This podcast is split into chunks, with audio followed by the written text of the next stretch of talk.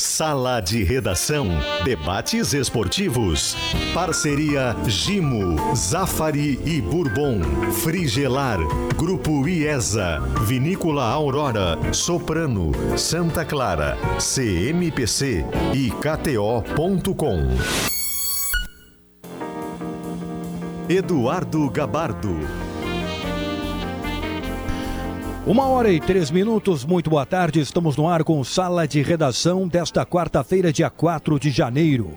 A temperatura é de 30 graus, temperatura de Cicobi. Somos feitos de valores. Hoje a pesquisa interativa é do Sala Pergunta para o torcedor do Inter. Você concorda? Gostaria de ver a contratação de Cuejar do Internacional? Interativa para a FIDA. Para calcário e argamassa, confia na FIDA. Killing, a tinta gaúcha que entra em campo com você. Aliás, entrando, falando em entrar em campo, hoje tem um grande evento na Arena. A apresentação de Luizito Soares como novo reforço do Grêmio vai pisar pela primeira vez no campo da Arena, será apresentado para o torcedor do Grêmio, com estádio cheio, 40 mil torcedores pelo menos na Arena, Todos os ingressos foram vendidos.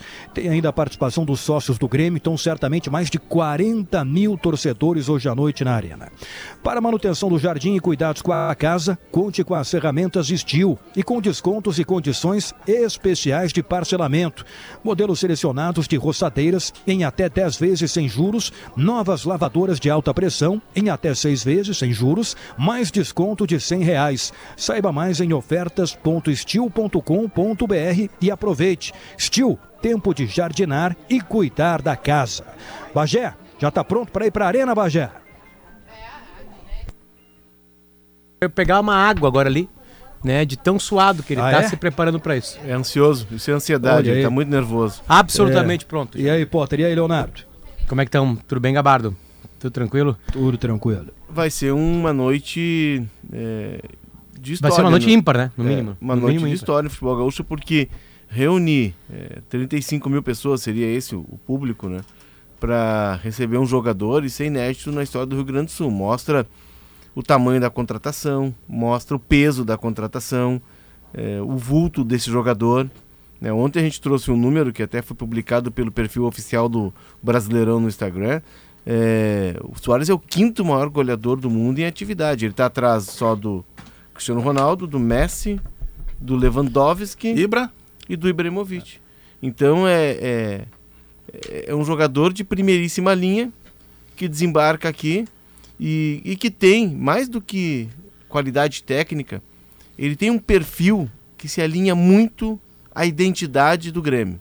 Aquela que é a identidade raiz do Grêmio, da forma do Grêmio de jogar, de um Grêmio copeiro, de um Grêmio que não se entrega.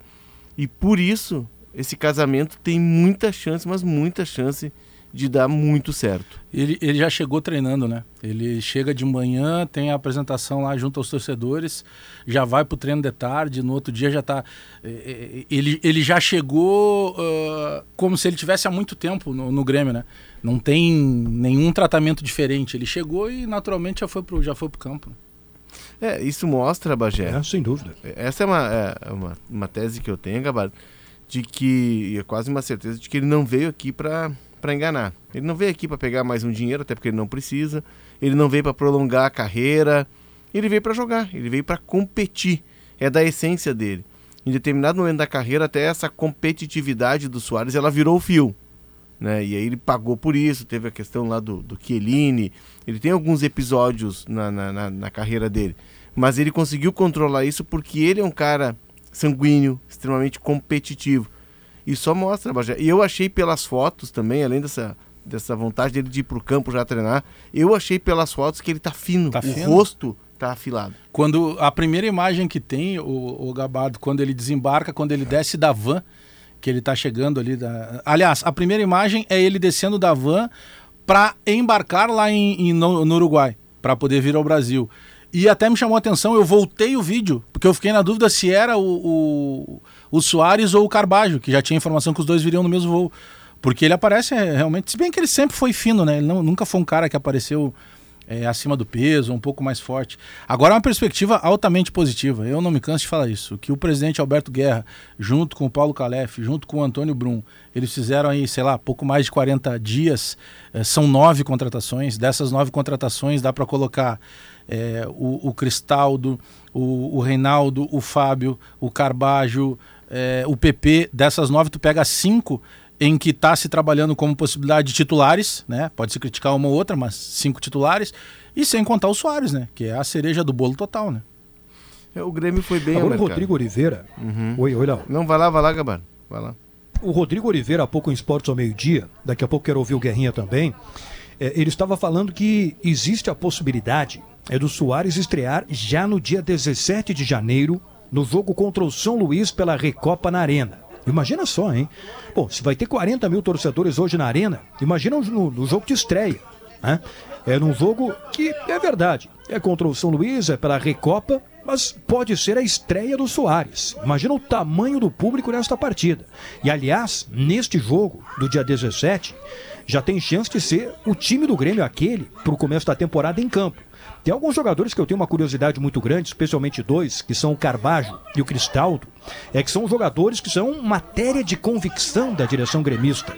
O Grêmio efetivamente quis contratar estes dois jogadores, não é? Ah, foi oferecido, ah, pintou, ah, foi um negócio de ocasião. Não. Essa direção do Grêmio perseguiu a contratação destes dois jogadores lá atrás, antes da eleição. Eles já estavam na lista de contratações, já tinham sido observados, eram os jogadores desejados pela direção do Grêmio. Então, estou muito curioso para ver esses dois jogadores aí, Carbajo e Cristaldo. Quando esse time entrar em campo, a gente vai. Porque uma coisa é contratar, é. outra coisa é ver se o time efetivamente vai conseguir jogar. E a partir do dia 17 a gente vai, vai começar um, a ver isso aí. Né? Tem um. Tem um eu até. Uh, agora já não lembro se na sexta ou no sábado, quando eu tive lá na, na praia junto com o presidente Alberto Guerra num, num almoço de amigos em comum.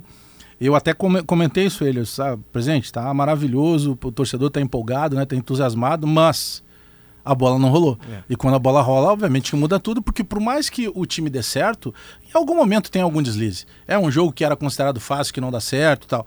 Só que daí, Léo, a gente cobrou tanto nos últimos tempos, e continuamos cobrando, obviamente, mas em se tratando de Grêmio, é, não buscar aquela contratação óbvia, né?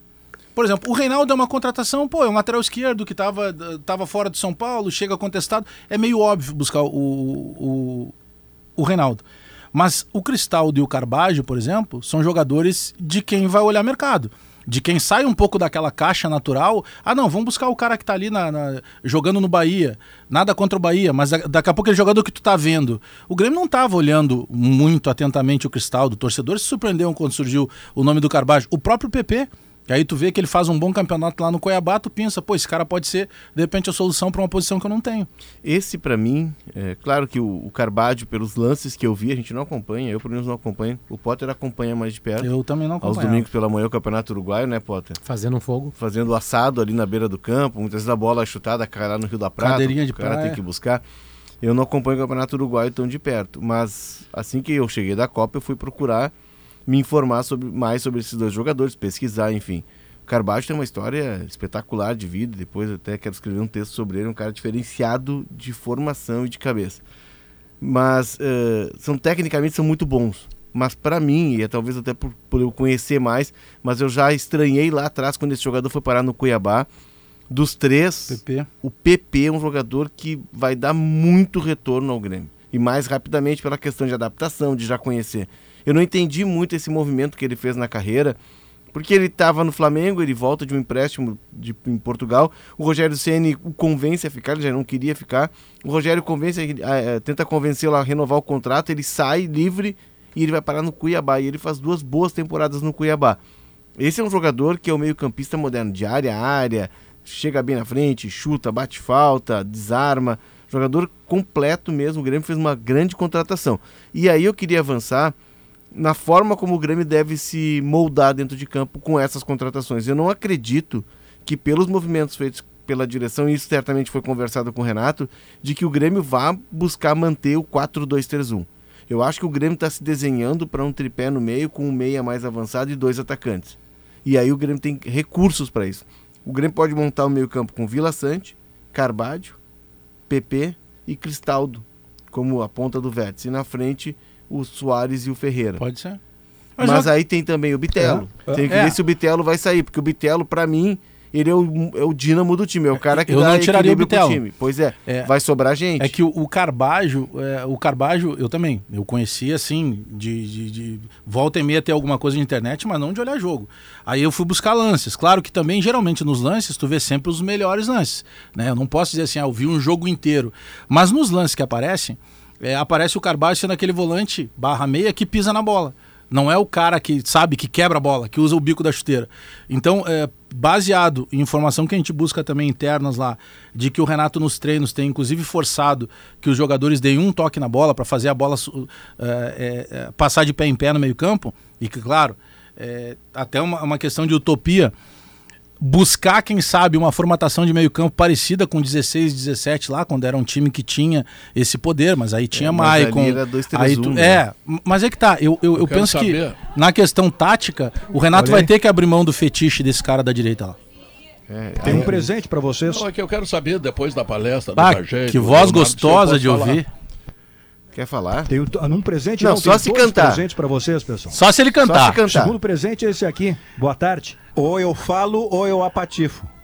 Olha aí. Tá bom com Agora não vamos falar né? mais. Tá bom com saudade. Eu vou ali pegar, eu vou ali pegar um café. Me convidou, Maurício. Feliz ano novo, É, Maurício. o Alex deu tre... o Alex botou o céu de fundo, disse que 2023 vai ser diferente e tal. Nenhum convite. Egoísta. Nada. É, engraçado Mas, que, triste, né? é, eu, é. o Léo e o Potter estamos aqui em Porto Alegre. Quem está aí na casa do Dom Pedro, Dom Pedro III, é o Maurício e o, e o, e o, e o- e o Gabardo. E nós que não recebemos convite. Gabardo. Tu teve aqui no litoral um mês, não me convidou, também não te convidei. Vai trabalhar aí.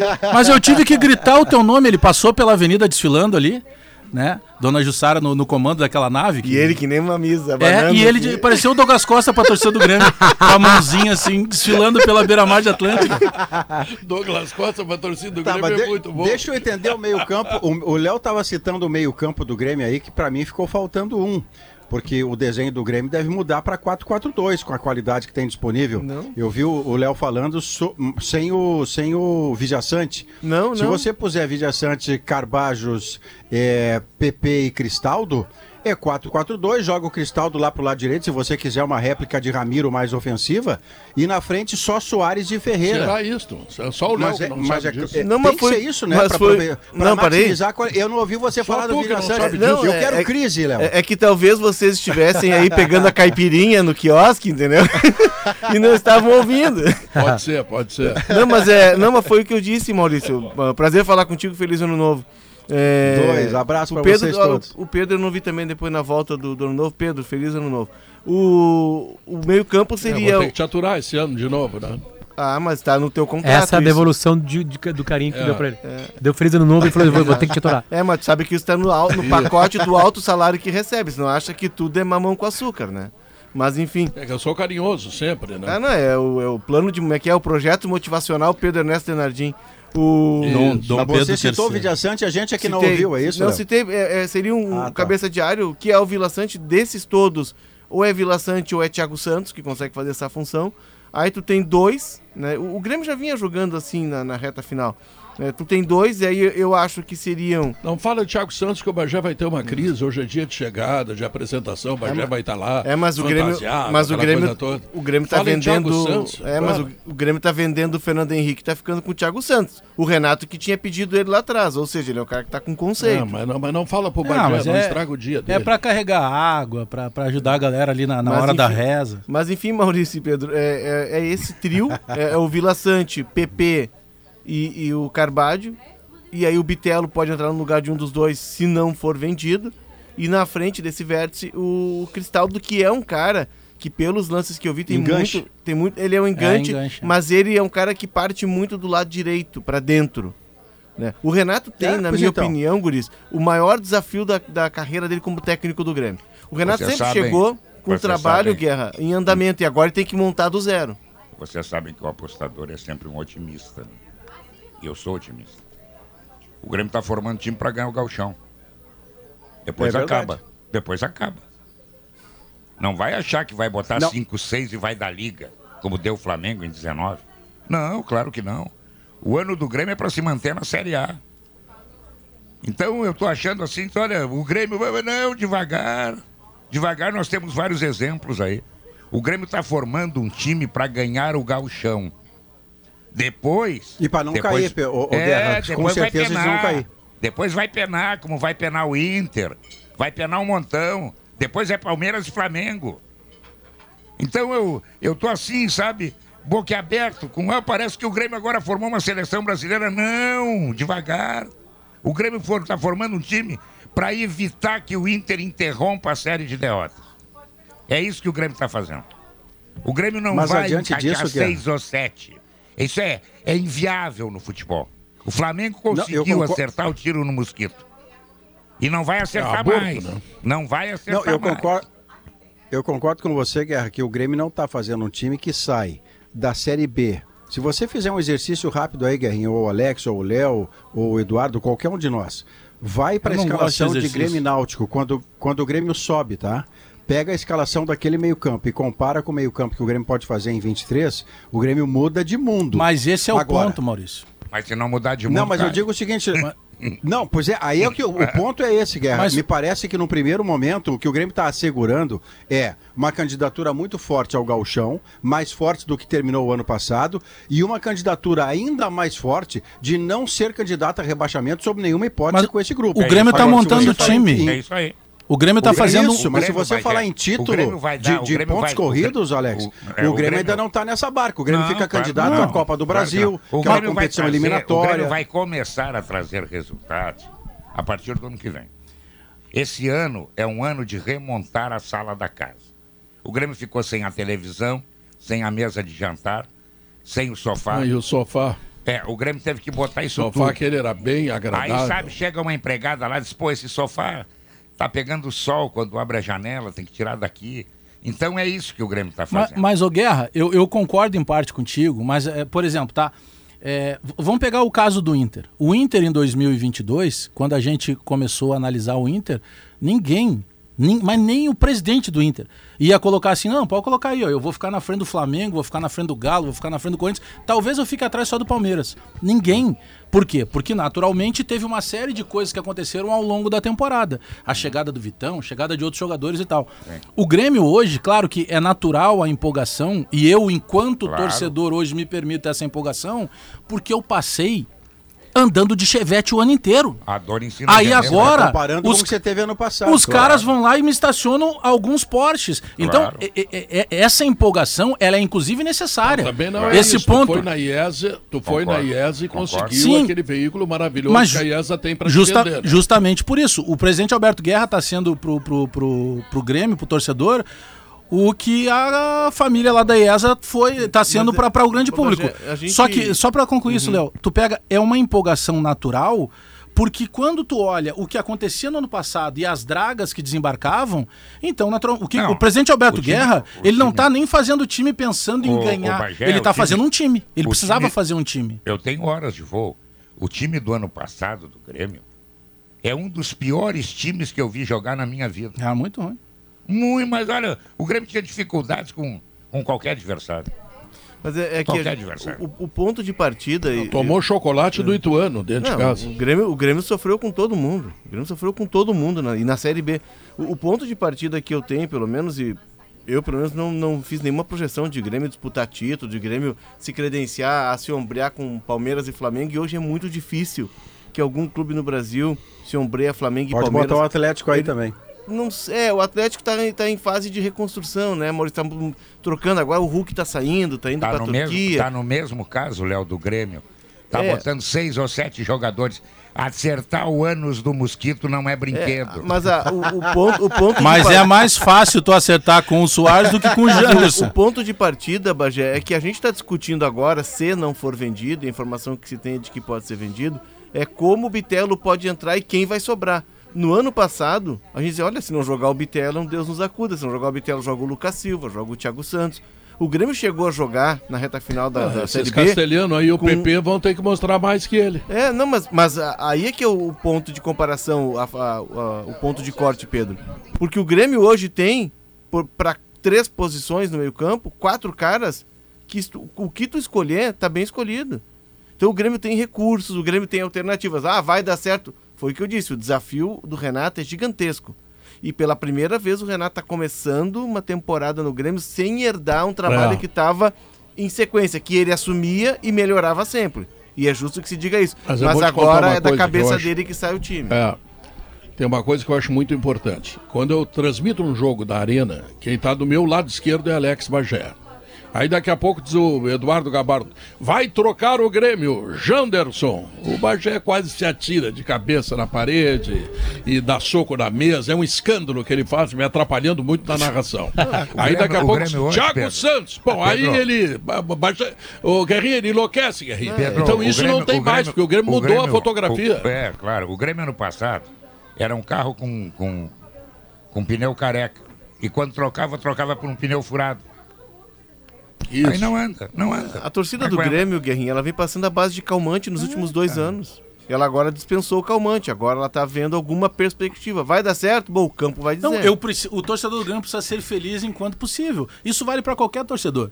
Tu começa lá empolgado é, com, com contratações de peso, agora depois, até foi uma frase que, que, que eu usei, repito aqui, outro dia com o próprio presidente Alberto Guerra. A bola não rolou. A hora que a bola rolar, aí vem clássico, aí aquela. O gauchão não vale nada, é, experimenta não ganhar. Já dá gritaria. Porque se o Grêmio não ganhar Não, o esse gauchão, esse gauchão É Copa vale do demais, Mundo. Alex. Esse, É Copa do Mundo. Esse gauchão é o campeonato, embora o Inter esteja na Libertadores, que é uma competição eliminatória de fórmula, como o Grêmio está na. Copa do Brasil. O gauchão, por princípio, é o campeonato mais ganhável do Grêmio e do Inter. Claro. O gauchão está valorizadíssimo, inclu- inclusive com o Celso Rotti no, no Juventude. Eu então é um mais- campeonato gaúcho que tem uma capacidade de mobilização, de sedução, de atratividade, como há muitos anos não tinha. Eu o que eu sugeri há pouco, e qualquer um de nós que fizesse, Guerra, pega a escalação do Grêmio contra o Náutico quando sobe e compara com a escalação possível do Grêmio para 2023, o torcedor gremista tem direito a estar eufórico. Ele tem Eu- esse eu vou- direito está no, uma- tá no papel. Eu vou usar com antecedência, porque eu não. Esse negócio de segunda-feira, amanhã é terça, isso todo mundo sabe. Eu uso com antecedência. O campeonato gaúcho deste ano, ele é mais importante para o Inter do que para o Grêmio, por um motivo simples. O Inter não Sim. ganha faz muito tempo. E outra coisa, se o Inter não ganhar o campeonato gaúcho, a eleição do final de ano termina com Alessandro Barcelos. Porque Esse- o Inter não Termina vai com a chance de brasileiro. reeleição do Alessandro Barcelos, ele não se reelege. Não se reelege. Por quê? Porque o Inter, como disse o Bagé aí, que fez um campeonato brasileiro muito bom, o Inter é bom a gente lembrar que durante muito tempo a gente colocou sob desconfiança. E só Operação passou a 45. desconfiança, só passou a desconfiança quando aqueles que a gente tinha como candidatos se atiraram em outras competições. O Palmeiras caiu fora. O que é que sobrou para o Palmeiras? O brasileiro. Como é que ganhou o brasileiro, o Palmeiras? Ganhou por vários corpos. com Não sobra. sujou a blusa. Claro, ele é melhor. Ele vai ganhar. Agora, o Campeonato Gaúcho é uma Copa do Mundo para os dois, mas muito mais para o Internacional. Ele decide muita coisa no ano. Bah, eu, eu fico até triste, Pedro, de ouvir isso. Gabardo. Por quê, cara? A gente está contratando o Soares. A gente está. Acabou o campeonato com esses gigantes todos. Eu sei, claro que eu entendo que eles focaram em outras competições. Mas acabou em segundo lugar com um time que foi montado no meio do ano, praticamente. Faltando cinco rodadas só para te refrescar a memória, ninguém sabia se o Inter ia ser vice. Estava com o Fluminense, o grande Fluminense, mordendo os calcanhares. E, e eu acho que dá para pensar mais, mais alto nesse ano, Garra. Acho que dá para pensar mais alto. Em, em qual competição, Potter? Eu, eu, eu tenho uma tese, né, que eu não tenho argumentos para sustentar e, e eu estou estudando para isso. Eu sou o único cara do Sala que, que, que falou isso na história do Sala. Eu tenho uma tese sem argumentos para sustentar, mas a tese está feita. Eu acho que é um erro de, de, de leitura completa sobre o Campeonato Brasileiro. Eu acho que o Campeonato Brasileiro Ah, eu concordo é com a a competição mais fácil de vencer que os times gaúchos podem entrar. Ainda mais, claro, montou um time ruim que nem o Grêmio do ano passado, não ganha de jeito nenhum. Não ganha, aliás, nada. Mas tem é nada. uma coisa também, o Potter, a tua, a Porque, tua tese não está equivocada. porque guerra, os grandes times Hum. Deixam um pouquinho o Campeonato Brasileiro de lado. É evidente, em é algumas rodadas. agora, Se é tu te tratasse o Brasileirão, porque assim, o Inter e o Grêmio, o- vamos, vamos dizer que, o- que o time do Grêmio encaixou e o time do Inter melhorou. Tá? O time do Grêmio encaixa. Encaixou Soares, Carbajo, enca... os caras encaixaram, tem um time bom. E o Inter melhora. O Inter melhorou. Vai contratar mais alguém aí, vai chegar e vai melhorar. O campeonato do Inter não é contra o Palmeiras, o Galo e o Flamengo. O campeonato do Inter é contra os outros caras. Os menores. Então tu ganha dos ruins dos médios, faz Copa do Mundo em todos os jogos, daqui a pouco tem uma pontuação e ganha o Mas, brasileiro. mas, mas o que acontece é que no meio do caminho. Porque o único campeonato que tu consegue ganhar vencendo no os meio- ruins e perdendo no pros meio- bons. No meio do caminho acontece uma coisa, fatalmente acontece. Que é o que aconteceu no ano passado, né? É, Um o deles diz cai fora. É muito, não, é muito mais fácil ganhar uma Copa. Que tu pega o cara mal. Aí num começa dia, a tu guardar, coisa, E aí tu, tu, tu bota Não, não, não, tu Guerra, bota na Guerra, time. Guerra, eu não tenho mais nada pra defender minha tese além do que eu falei aqui. Eu não tenho Mas, capacidade. não, mas- o não, torcedor nunca entenderia de o Inter guardar um time pra jogar contra o Bahia na- no, no- no domingo, tendo o Boca Juniors na semifinal, na- nas oitavas de uma, de uma Libertadores. O Eu sei que isso, é- isso. isso é uma insanidade. Não, não tem como sustentar a minha tese. Eu tô dizendo que no longo prazo, o Campeonato Brasileiro, tu vencendo dos, dos médios e dos fracos, tu pode pelear pelo título. O Abel fez isso em 2014, tá? E eu me lembro que eu, eu tava aqui no, no- Tava na zero hora de volta já. E a gente teve matéria e tal. E foi uma discussão. O Abel, o que, que ele faz? Abel Braga. O Abel Braga. Ele tira, ele bota um time reserva a jogar, e acho que até contra o Bahia na Copa Sul-Americana. E o Inter cai na Copa Sul-Americana e o Abel é, é muito criticado. E daí o Inter também na Copa do Brasil tinha caído pro Ceará, se não estou enganado.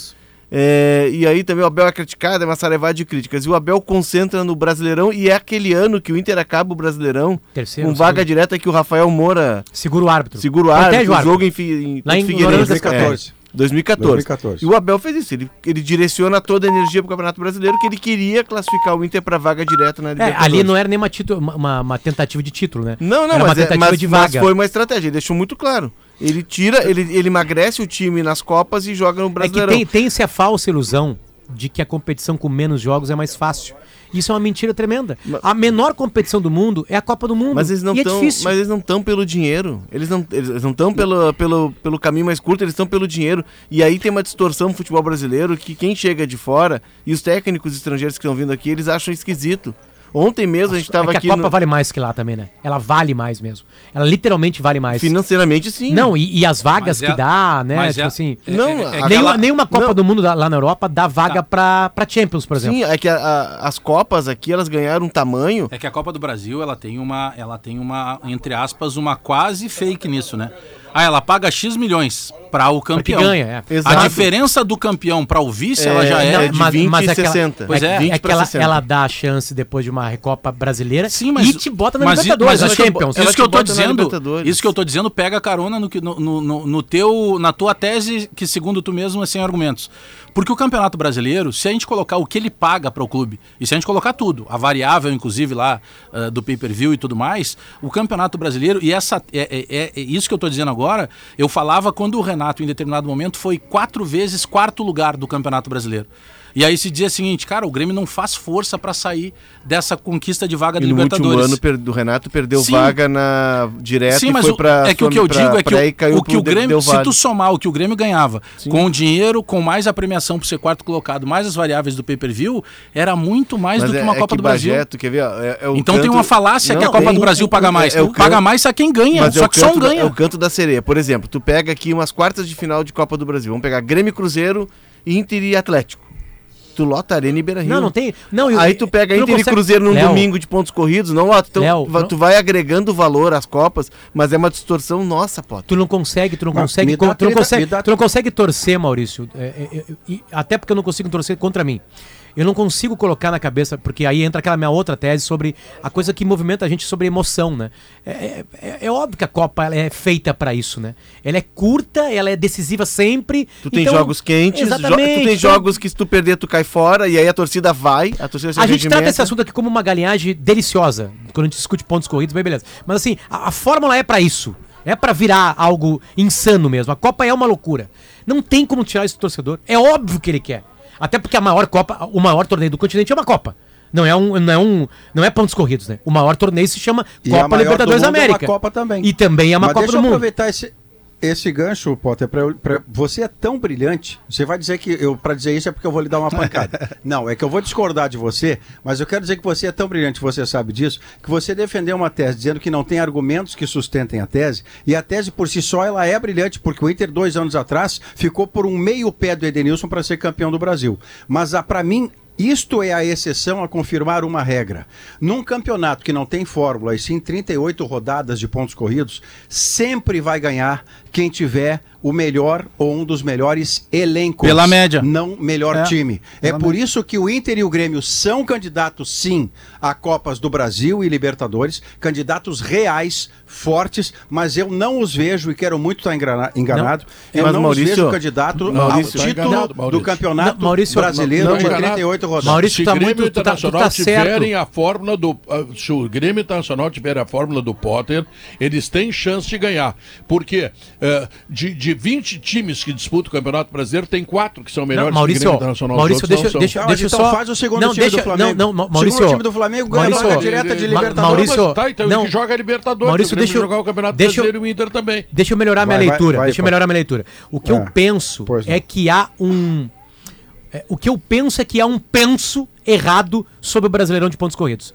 Aqui no Sul. Por parte de Grêmio Inter. Por parte de Grêmio Inter. É isso que eu penso. Tá. Sim, porque... Eu acho que há mais chances. Atenção, Maurício. Não é que vai ganhar e virar favorito. Eu acho que há mais chances do que eles julgam a competição de pontos Mas corridos. a, a tua tese, ela Ah, tá... entendi. É, é- é maior a chance de ganhar e, não, e, e- e existe a possibilidade dos maiores se atrapalharem nas Supercopas. No ano passado, se o Palmeiras não é eliminado precocemente da Copa do Brasil, com o São Paulo nos pênaltis, ele avança na Copa do Brasil. Ele vai se guardar pro brasileiro.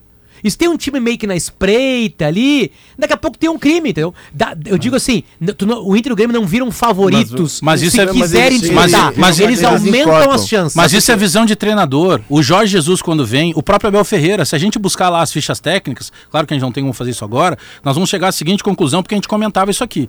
Tanto o Jesus no Flamengo, que revoluciona, tanto o Abel Ferreira, que revoluciona, são técnicos que fazem o quê? Manutenção de time. Ele vai jogar contra o Bambala, ele tem um time. Ele vai jogar contra o Internacional, contra o Grêmio, ele mantém o time. Então, ah, mas elenco. Sim, mas ele tem um elenco, mas ele não mudava Ele- peças. é, eles têm, eles têm um, o Palmeiras principalmente tem A toda dupla uma Granal tem a cultura de- do, do poupar, do É, de- preservar. o Palmeiras tem toda uma estrutura de logística, de- da forma como viajam os jogadores, como os jogadores quando voltam das viagens eles têm que dormir no clube, tem uma alimentação controlada. O Palmeiras tem toda uma estratégia diferente. O Jorge Jesus trouxe para o Brasil algo que era preservar na minutagem e depois o Inter passou a fazer isso e o Grêmio tentou, que é tirar o cara. O cara vai jogar 60 minutos.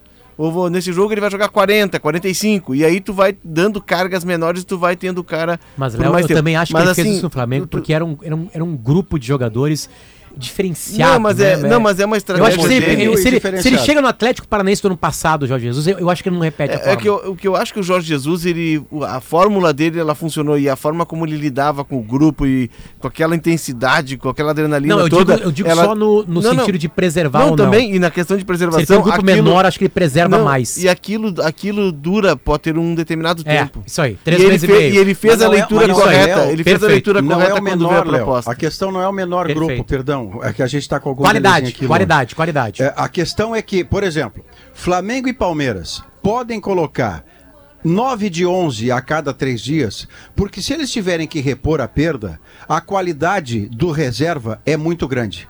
Grêmio Internacional preservam porque sabem que do titular para o reserva há um oceano Sim. de diferença. Não, Maurício- Então você precisa preservar para a qualidade do seu time não cair Mas tu- drasticamente. mas- mas tu é pode isso que eu consigo mas, ler Maurício, pela, tu- pela Tu pode, preservar, tu pode preservar usando, Maurício. Não, e Maurício, é pode que tá- preservar usando. Esse jogo eu vou ter o, o Pedro Henrique por 60. Esse jogo, o Grêmio vai fazer isso com o Soares, Eu- tenho sim, certeza minutagem. disso. Minutagem. Maurício, é que assim, ó, vou- deixa eu.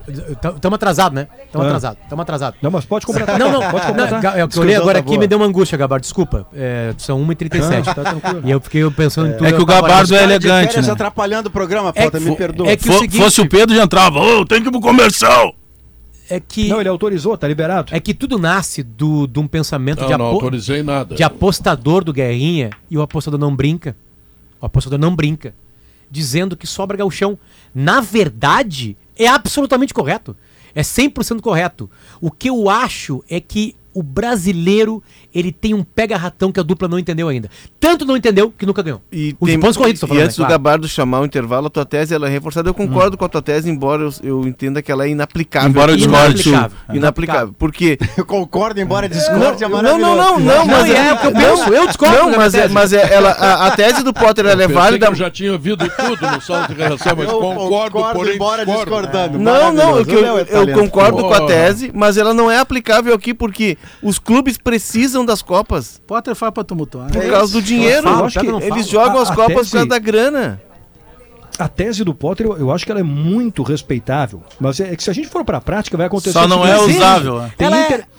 Só pra completar, domingo tem Inter e América Mineiro. E quarta-feira tem Inter e Boca. Não tem comparação. Aí o Inter vai usar titulares Não contra o América comparação. Mineiro e reservas contra o não Boca? tem comparação. Mas é assim, aceitar isso? mas assim, Gabardo, é que assim, ó, isso nunca aconteceria, porque o Inter, não- eu acho que o Inter não teria um, um plantel para chegar em novembro com esses dois jogos, tá?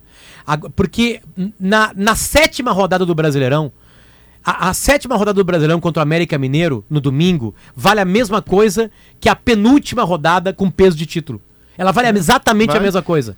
E, e aí, é por isso que a minha tese acaba. Ela não passa. Tu quer ver o Ela não o- passa, mas ela vale a mesma coisa. O Gabardo, o Gabardo, tá o a própria É, tese. mas eu tô falando sério, porque se tu ganha, se tu ganha do América Mineiro ali, tu começa agora, agora assim, é que assim, ó, é que assim, ó, vou é que Gabardo, é que, é, eu digo assim, ó, É. se tu chegar contra o América Mineiro disputando o Brasileirão, tu tá disputando o Brasileirão, tu tá quatro pontos à frente. Tá, do segundo colocado. E tu tem América Mineiro faltando seis rodadas no Beira Rio, tu lota o Beira Rio e o torcedor entenderia uma preservação numa Copa. Mas aí o, In- o, In- o Aí é Inter contexto, perde né? pro América, Aí é isso é Mas do é, jogo. que esse contexto é quase impossível de Mas o acontecer. Inter pode perder pro América. Não, o, o Potter. Claro O ponto é ganhar do o América. tem um treinador. O América tem um grande treinador. Quem é o cara do, que do Atlético foi, do América que foi- Mineiro? Não, que foi humilhado no Rio Grande do Sul, desrespeitado, Foi xingado. tá? mesmo. Esse treinador faz sucesso no Pedro, América. Cuidado Pedro, com a América. Wagner Wagner, tá bem lá? Wagner, ele invicto Mas o, o, o Gabato, só pra fechar de minha Isso. parte aqui, ele não me irrita mais com essas coisinhas, porque eu- daqui a pouco eu tô indo pra arena pra recepcionar o quinto maior artilheiro em atividade no futebol mundial. Do mundo. Entendeu? Então É, eu tava cabisbaixo os últimos dois anos, chegou um presidente que em 40 dias me trouxe o sorriso de volta. Tu acha que eu vou discutir o cara que nos rebaixou, o Wagner Mancini? Esse- Tu acha que eu vou lembrar de diretoria que além de trazer ele, manteve ele no cargo, discutiu novos contratados e aí depois eh, troca e vem outro. Não, chega de atrapalhada. Agora é outro momento, é um momento paz e amor. Momento paz e amor. Não, esse elogio que você faz ao Alberto Guerra, eu quero assinar com a relação. E a direção, né? Guerra- O Antônio Brum e o Paulo Guerra- Calef. É, Alberto Guerra, quando você ouve Alberto Guerra presidente, você está ouvindo a direção inteira. Mas, mas vamos lá. Eu não lembro em tempos recentes, pode não dar certo quando, quando a chuteira está e a bola rolar. Eu estou falando do prévio. Eu não lembro em tempos recentes de um dirigente que em tão pouco tempo, em custo-benefício, fizesse tanta transformação de espírito do seu torcedor e do seu elenco como Alberto Guerra está fazendo no É Grêmio. E tem, mais, e, tem, e tem mais um detalhe aí, que a gente tem que acrescentar. Ele está fazendo um trabalho brilhante, sem dinheiro. Criativo, né? Sem dinheiro. Sem dinheiro. É isso mesmo.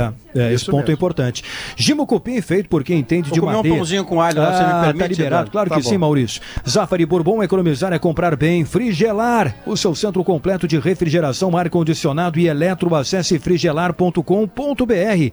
Ano novo de carro novo é na IESA. Nissan Kicks e Nissan Versa com condições imperdíveis. Aproveite. Se é vinho, bora de Aurora. Santa Clara. Vou Mas- tomar um vinho da Aurora, porque o ódio do Bagé é uma coisa impressionante. Ô, Oh, me deu no meio, cara. Mas uma Aurora, né? Nesse horário, É, 1h41. Pra Ô, compensar esse ódio, né? Aí sim, Santa Clara. Eu te amo, 110 Pedro. anos a gente faz tudo Eu pa- sei. pra você fazer tudo melhor.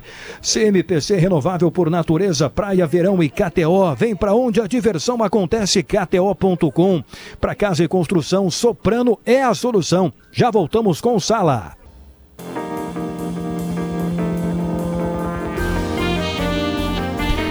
Duas horas e três minutos de Mucupim, feito por quem entende de madeira. Zafari Bourbon, economizar é comprar bem. Frigelar, o seu centro completo de refrigeração, ar-condicionado e eletro. Acesse frigelar.com.br. Ano novo de carro novo é na IESA. Nissan Kicks e Nissan Versa com condições imperdíveis. Aproveite. Se é vinho, bora de Aurora. Santa Clara, há 110 anos, a gente faz tudo para você fazer tudo melhor. CMPC Renovável por natureza. Bom, eh, eu vou já chamar os repórteres da dupla Grenal eh, um pouco antes do horário. Deixa eu completar os patrocínios aqui. Praia, Verão e KTO. Vem para onde a diversão acontece, kto.com. Para casa e construção, Soprano é a solução. Vou chamar os repórteres da dupla Grenal um pouco antes do horário e eu quero começar com o Lucas Katsurayama, é para a gente saber como foi hoje a entrevista coletiva de apresentação é, do Felipe Becker, é, que é o novo vice-presidente de futebol do Inter, para a gente tratar das questões do Internacional aqui no programa. O, Lucas, o que, que, ele falou de importante? Eh, como é que foi a entrevista? Por exemplo, o que, que, teve de informação sobre contratações? O resumo da apresentação do novo vice-presidente de futebol do Internacional. Vamos lá, Gabardo. Boa tarde a ti, boa tarde a todos. É, tivemos essa apresentação do Felipe Becker, novo vice de futebol.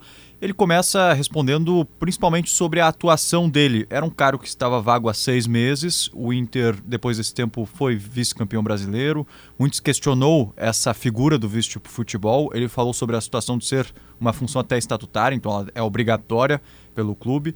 Mas falou que essa atuação vai ser muito próxima a dar mais apoio a um sistema, a um funcionamento que já existe e que ele vai dar o apoio necessário mais é, nos bastidores. Sobre contratações, ele primeiro fez questão de destacar muito que o Inter não tem pressa. Existe uma grande cobrança, porque o Inter só contratou até agora o Mário Fernandes. E o entendimento é que existe um trabalho já muito bem feito, uma base mantida, é um grupo vice-campeão brasileiro e que não tem é, por que tanto o Inter correr atrás de contratações, contratar por contratar foi a expressão utilizada, se o Inter não pode errar nelas. Portanto, o Inter trabalha com muita cautela e entende que mantendo a base de um time vice-campeão brasileiro já é algo muito a ser comemorado. Ele exaltou muito o grupo de jogadores, dizendo que é um grupo de muita qualidade, já praticamente completo e que tem é, uma fome de vencer. Foi como ele destacou é, esse grupo colorado mais especificamente sobre alguns atletas. Tem dois colombianos que estão no radar do Internacional. Me refiro ao Quinteiro, a gente já vem falando sobre ele algumas semanas, e também sobre o Cuejar. Ontem gente trouxe informação que o Inter tem interesse nesse atleta. O que disse o Felipe Becker? Que uh, atletas deste nível, como o Cuejar, como o Quinteiro, estão no radar do Inter, mas que não houve nenhum contato por parte da direção colorada por estes dois atletas. Nós sabemos que o Quinteiro foi oferecido pelo empresário dele ao Inter e que o Cuejar interessa ao Inter, mas tem uma situação bem complicada, a gente pode explicar na sequência lá no Al Hilal. Então o Inter, pelo menos nesse momento, desmente qualquer tratativa Qual por esses dois atletas. Qual é a situação complicada dele lá, Lucas? Seguinte, primeiro que ele tem um contrato, Gabardo, longo, ele vai até 2024 com o Al Hilal. O Al Hilal é o mesmo time do Michael, que o Grêmio está tentando, e a gente já explicou essa situação algumas vezes, que é a seguinte, ele foi punido pela Federação Saudita com transfer ban, ou seja, não pode contratar. Não podendo contratar, o clube acha melhor não liberar os seus atletas porque não vai conseguir uma reposição. É isso que travou até a negociação do Grêmio com o Michael. E também seria um, um impeditivo, um ponto a mais que atrapalharia a, uma possível saída do Cuejar do Al Hilal. O Inter, em contato com o staff, recebeu até um, uma sinalização positiva para avançar nas negociações, mas é um ponto que a gente também fica destacando, porque nesse momento o Al Hilal não poderia contratar uma reposição ao Cuejar. É.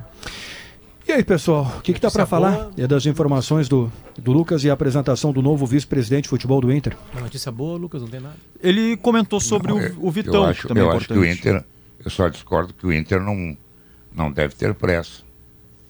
Eu acho que o Inter tem que ter pressa. Não, isso da boca para fora, Guerra. Você está é, claro, contratando alguém, claro. já começou a contratação, certamente. Tu já foi, tu já foi no, na feira às seis e meia da tarde? Não tem mais nada.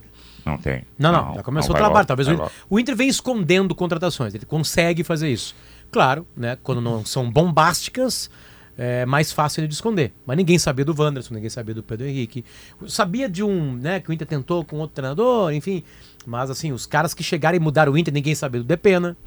Ah, ninguém sabia do Gabriel. Mas no, no As ano coisas meio que foram passado. quase apresentadas. Vem no- escondendo algumas coisas interessantes. Agora, agora aqui, é Miguel, né, Lucas? É, É. óbvio que é Miguel, né? Óbvio que o Inter tá trabalhando pra O Inter, não, mas isso até publicamente o Felipe Becker falou que o Inter ele pede tranquilidade ao torcedor, que o, o departamento de futebol está trabalhando nisso, que o Inter não monitora só essas prioridades que é o primeiro volante, o Ele- centroavante. Ele foi cauteloso também, né? Na primeira Isso. entrevista ele Primeira ia entrevista. Não, e é o dia do É. Soares, é o dia que o É outro, é importante, outro tá feliz da é vida. importante lembrar que ele está há três dias agora ocupando realmente o cargo, né? Começou na segunda-feira, mas ele disse também que o Inter está sempre atento ao mercado para todas as posições, não só para essas prioritárias. Então é óbvio que o Inter está cuidando do mercado, está analisando, mas pede uma, pede uma certa cautela é, ao torcedor, principalmente por essa situação, porque o entendimento da direção é que o grupo já está muito bem encaminhado.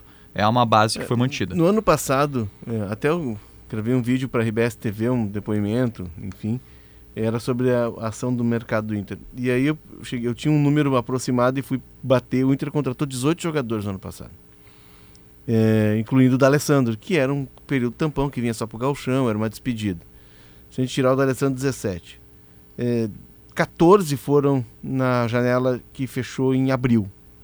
Desses 14, o Inter começou a temporada com o David, com o, o Wesley Moraes e mais um ou outro jogador. né, Foram poucas contratações na abertura, que estavam na apresentação. O Gabriel chegou em fevereiro, e aí a- a- o grande número do- dessas 14 contratações do Inter, o D'Alessandro estava desde o início, é, ele- eles começaram a chegar a partir de fevereiro, a partir do, do último mês da janela. Vitão, Pedro Henrique, o Wanderson veio um pouquinho antes, mas se lesionou. É, tanto é que quando o Cacique Medina sai, esse o Mano chega e alguns jogadores estão estreando com o Mano. O René, René veio na- na- no fechamento da janela. E pelo que me disseram, Lucas, no, no Beira Rio, o Inter está assustado com os valores. O Inter não tem poder de competir com outros clubes porque Os não valores tem dinheiro. assustam. Era uma frase do presidente Romildo. É, os valores são, são, são fora da realidade do Inter. Há novos atores no mercado que estão entrando muito forte. Por exemplo, Botafogo, o Vasco, o Bahia, né? o próprio Cruzeiro. O Cruzeiro contratou o Wesley do Palmeiras. Embora o Ronaldo tenha uma outra forma de agir na sua SAF, de ser autossustentável, mas o Cruzeiro já foi mais agressivo na janela. E aí, quando tu não tem dinheiro, tu vai competir com esses caras, tu não consegue. Então, é meio estratégico de dar uma esperada e aproveitar o máximo da janela, com a diferença em relação ao ano passado, de que neste ano o Inter tem um time para começar o ano. No ano passado não tinha. O time que joga o gauchão é completamente diferente do time que está No- na, na segunda janela Nós falamos muito isso na virada do ano, né? O Inter com, com o Mano Menezes, que pra mim, olhando de fora, foi o cara que chegou e acertou tudo. Porque pra mim a grande contratação do, do Inter ano passado é, é o treinador.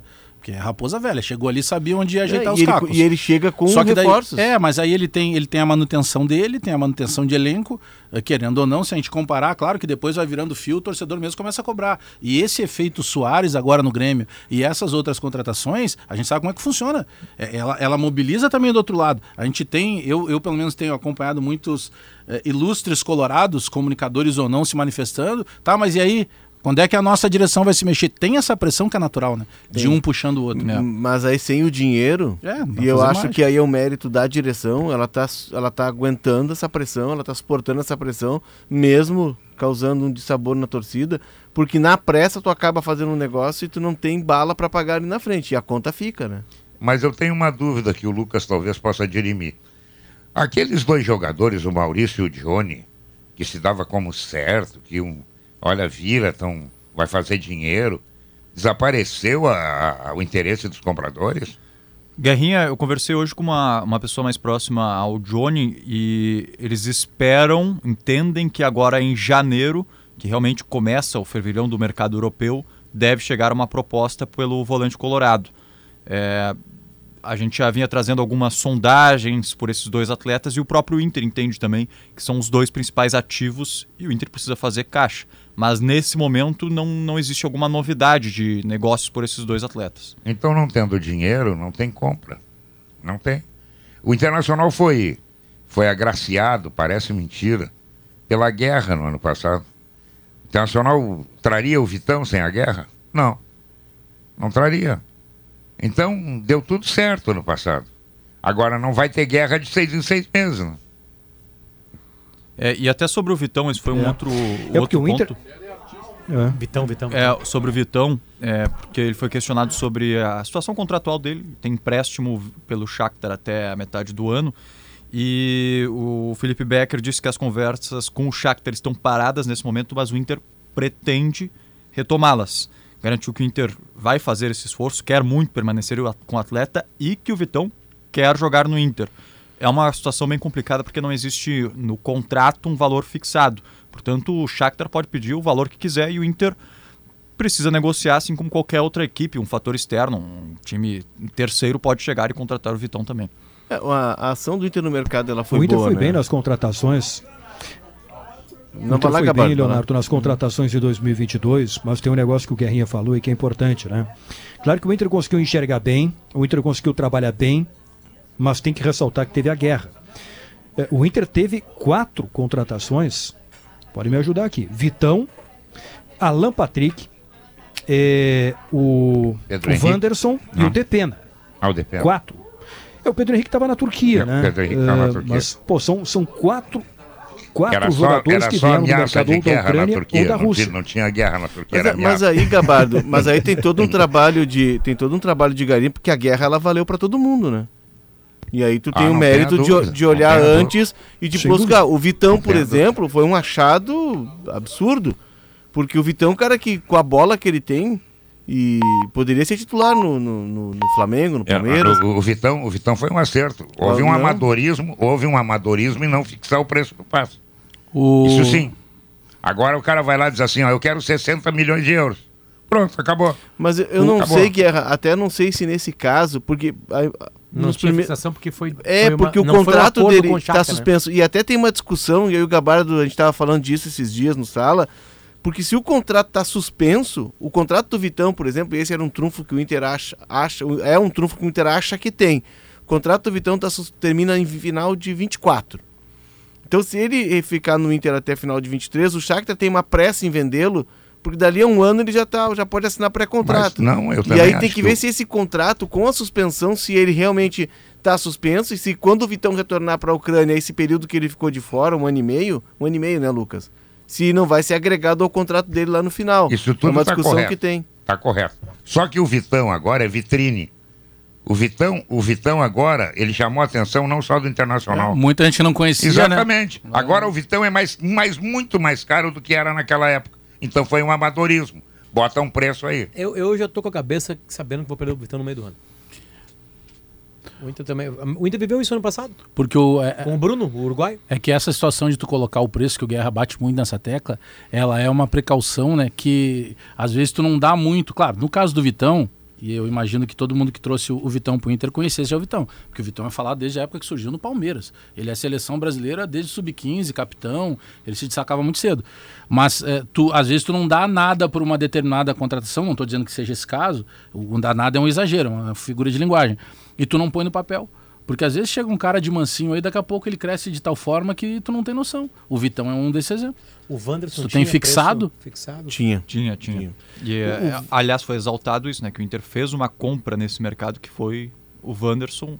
Querendo ou não, é, agora é a segunda contratação Quanto foi o mais cara. Wanderson em moeda estrangeira? É, deixa eu pegar nas Quatro? anotações, não, não- agora de É que cabeça. no caso cinco. do Wanderson, ele, ele, ele sai. Os jogadores Não, da eu pergunto Ucrânia. porque não era possível fazer já isso pro Vitão. Não, é que os jogadores da Ucrânia, o campeonato parou lá e os jogadores estavam sem atividade. Na Rússia o campeonato não parou, mas a FIFA estendeu aos estrangeiros que não quisessem ficar Não, na Rússia sim. a possibilidade de conflito. sair. Tá, não, mas eu digo agora, eu digo agora, não, não seria possível ao invés de ter colocado dinheiro lá no, no, no Wanderson, já ter colocado no Vitão ou depende ainda de tempo de contrato? É que a, não, é, É que a que eu- conversa com os É ucranianos que eu não ela sei tá se 4 emperrada. milhões de euros é suficiente para comprar o Vitão, né? É, não, eu digo que daqui a pouco tu amarrava um negócio, né? Tô dizendo Não, que e, o parte. Vitão, e o Vitão tem 21 anos, né? É o cheque em branco. né? 22, é, 20, 22. É, mas é eu, eu, novinho. eu ouvi, Guerrinha, que uma estimativa de 8 milhões de euros.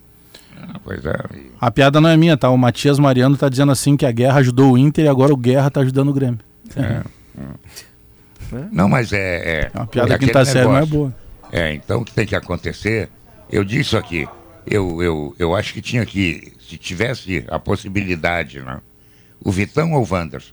Contrata o Vitão. Por isso que eu Pela levantei idade, essa, essa. entendeu? Pela, pelo que ele demonstrou. É um jogador que vai voltar para a Europa, eu não tenho nenhuma dúvida disso. Ele é diferente. Eu até não acreditava quando vi ele entrar em campo em primeira vez. Digo, não, esse, esse rapazinho aí não vai aguentar o tranco. Porra, ele joga demais. Joga demais. o Inter já sabia muito. desde o início, né, Guerrinha, que não teria nenhuma possibilidade de contratar um jogador como o Vitão, pela idade, categoria dele, e o Wanderson seria mais possível. Esse aqui eu Pois é, consigo pode contratar. ser. É que o Pode ser, Wanderson não ser. tem grande mercado agora pra fora. Sim, claro que não. Claro que não.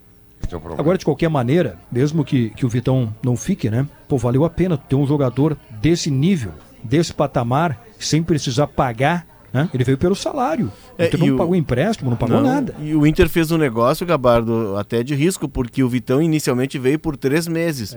Essa suspensão ela valia até junho. E aí a FIFA chegou em junho e prolongou por mais um ano. A tendência é de que ela acabe mesmo agora em junho, até porque os clubes ucranianos precisam seguir. O campeonato voltou lá, o futebol voltou na Ucrânia. Ele é jogado nas regiões em que não há o conflito, né, na, na fronteira com a Polônia e em Kiev, com muitos cuidados, né? Tem os estádios tiveram que ter é, bunkers, tem sirene de alarme, qualquer perigo para Uma acionar. Tem todo um plano de, de fuga caso É que isso pode aconteça algum ainda. ataque. Ah, Isso pode pesar ainda, a vontade do jogador. Né? É, é uma encrenca da FIFA que vai ter mais capítulo. Ela não tá mais acabada. Enquanto não cessar, Não isso. enquanto não cessar, a grande maioria não vai querer ver isso. O Shakhtar, ele montou um Vai time... vendo uma tensão. É, Nem como é que a. FIFA vai obrigar. Como é que a FIFA vai te obrigar a cumprir um, uma- um contrato de. É, é que, co- é que quando de- a de uma zona- uma é que, é que quando a FIFA é, quando a FIFA autoriza que esses jogadores é, po- pudessem sair lá atrás faltou essa parte tá mas e aí quem comprou porque a gente tem que pensar os dois lá tudo bom não tô dizendo Não, não, que o cara claro, tinha que ficar claro. lá só que se eu paguei x milhões Não. pelo Vitão Sim. vamos pegar o TT tá eu paguei X milhões pelo TT. O TT jogou um ano aqui, aí vem a guerra e ele sai pra jogar na França. Agora termina o contrato dele, eu perdi ele. Então ele, É. ele ficou duas Não, o que eu temporadas acho que- sem- o que eu acho que vai acontecer é que a FIFA vai prolongar os contratos obrigatoriamente, que nem aconteceu com a Olimpíada. É, seria o mais coerente, né? Né, na- no sentido de idade, ali nos, na, na comissão de futebol, por exemplo. Ou vai pagar para os Quer clubes. ver, o Shakhtar, ele, ele tinha uma estratégia, Potter, de contratar E talvez jogadores. aumente o, o período de empréstimo, entre Também. aspas. Né? Tipo assim, não, Vitão, é, jogadores que estão ainda vivendo, né, é, que não querem voltar ainda para o conflito. Você tem mais um ano. Talvez isso aconteça. Pode ser, pode ser. Ou ah, estabeleça uma negociação... E, e, e Shakhtar, o contrato vai ser mantido postergando dois anos e meio. Não vai acabar agora. Se estava marcado para acabar agora, Ah, não. eu- vai, vai eu acabar daqui a vou- dois anos e meio.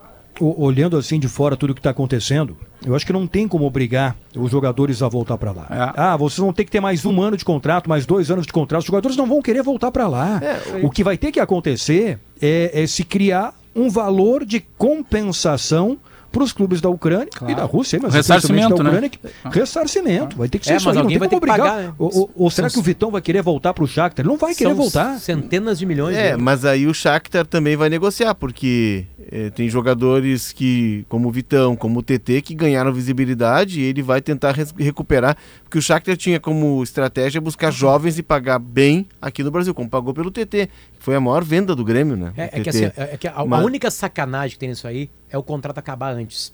Que pra mim isso é uma o Alan super sacanagem. Patrick, por exemplo, o contrato acabou antes. É, eu acho que teria que postergar o- quanto que faltava pro Vitão no momento que ele se mudou para Porto Alegre. Faltava um ano e nove meses. Então tá. Então nós vamos Por- postergando. até porque o contrato tá suspenso. né? Exatamente. Então, Mas nesse aí vai- período que ele tá vai- jogando no Inter, o contrato tá rolando. Mas aí vai acontecer o seguinte, aí tá, aumenta o tempo de contrato do, do Vitão com o Shakhtar. Aí o Shakhtar vai prender ele lá e não vai querer vender.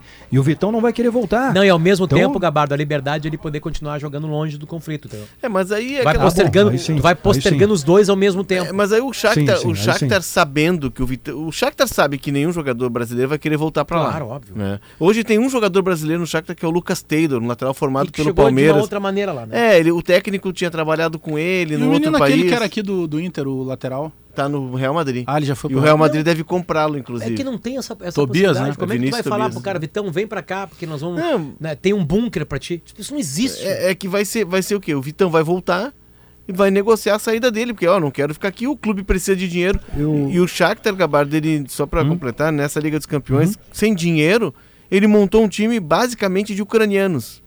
E já tem jogador, tem um jogador de 21 anos, até tava pesquisando o nome dele aqui, que o Arsenal já tá de olho, quer pagar 40 milhões. Mikhailo Mudrit, 21 anos, é um atacante, e o Arsenal chegou a pensar nele pro lugar do Gabriel Jesus. Ou seja, na necessidade, eles, se olha, eles olharam pro mercado interno e montaram um time só com ucranianos, um time competitivo, que até fez um bom papel, né, Lucas, na, na Liga dos É, Campeões. Fez. Foi, foi, foi.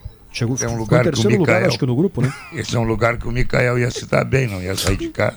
Não Mas tem que ver a gastar culinária. Se a culinária for boa, né? Eu vi uma foto dele hoje. Eu achei ele bem magrinho, cara. Bem magrinho. Não, por isso que eu perguntei ontem pro Felipe Duarte. O Felipe disse, ele, ele não tá, ele tá acima do peso considerado ideal pelo Inter, mas que ele já estaria abaixo do peso que ele chegou no Inter. Sim, sim, sim. Ok. Isso deu pra. O duro, o pra duro não é, o duro não é vender o Vitão. O duro é vender o David. Esse, difícil esse, mesmo. esse foi um rabanete, Esse- olha, um rabanete de proporções. 11 milhões, sabe o que, que é isso? Não sei como é que o Inter vai resolver essa É situação. é o, aí. é o Campaz do Inter. É, é. Aliás, é, é, tem o Grêmio tá, tá oferecendo Campaz para tudo que é clube. O aliás, oferecendo o Grêmio botou empresários para trabalhar. Não, eu já Ó, dei- Peguem o Campaz e tentem colocar em algum lugar. Eu já dei uma isso- dica. e, e, Bagé, Troca pô, tem uma uns empresários aí que são, pô, os caras são bons. São os bons, caras são é, artistas. e não os conseguem. caras não conseguem colocar o Campaz em algum lugar. É porque Quem daí o cara quem pede. quer não quer pagar. O cara pede imagens do Campaz, né? Aí quando tu manda, o cara, não, vamos deixar assim.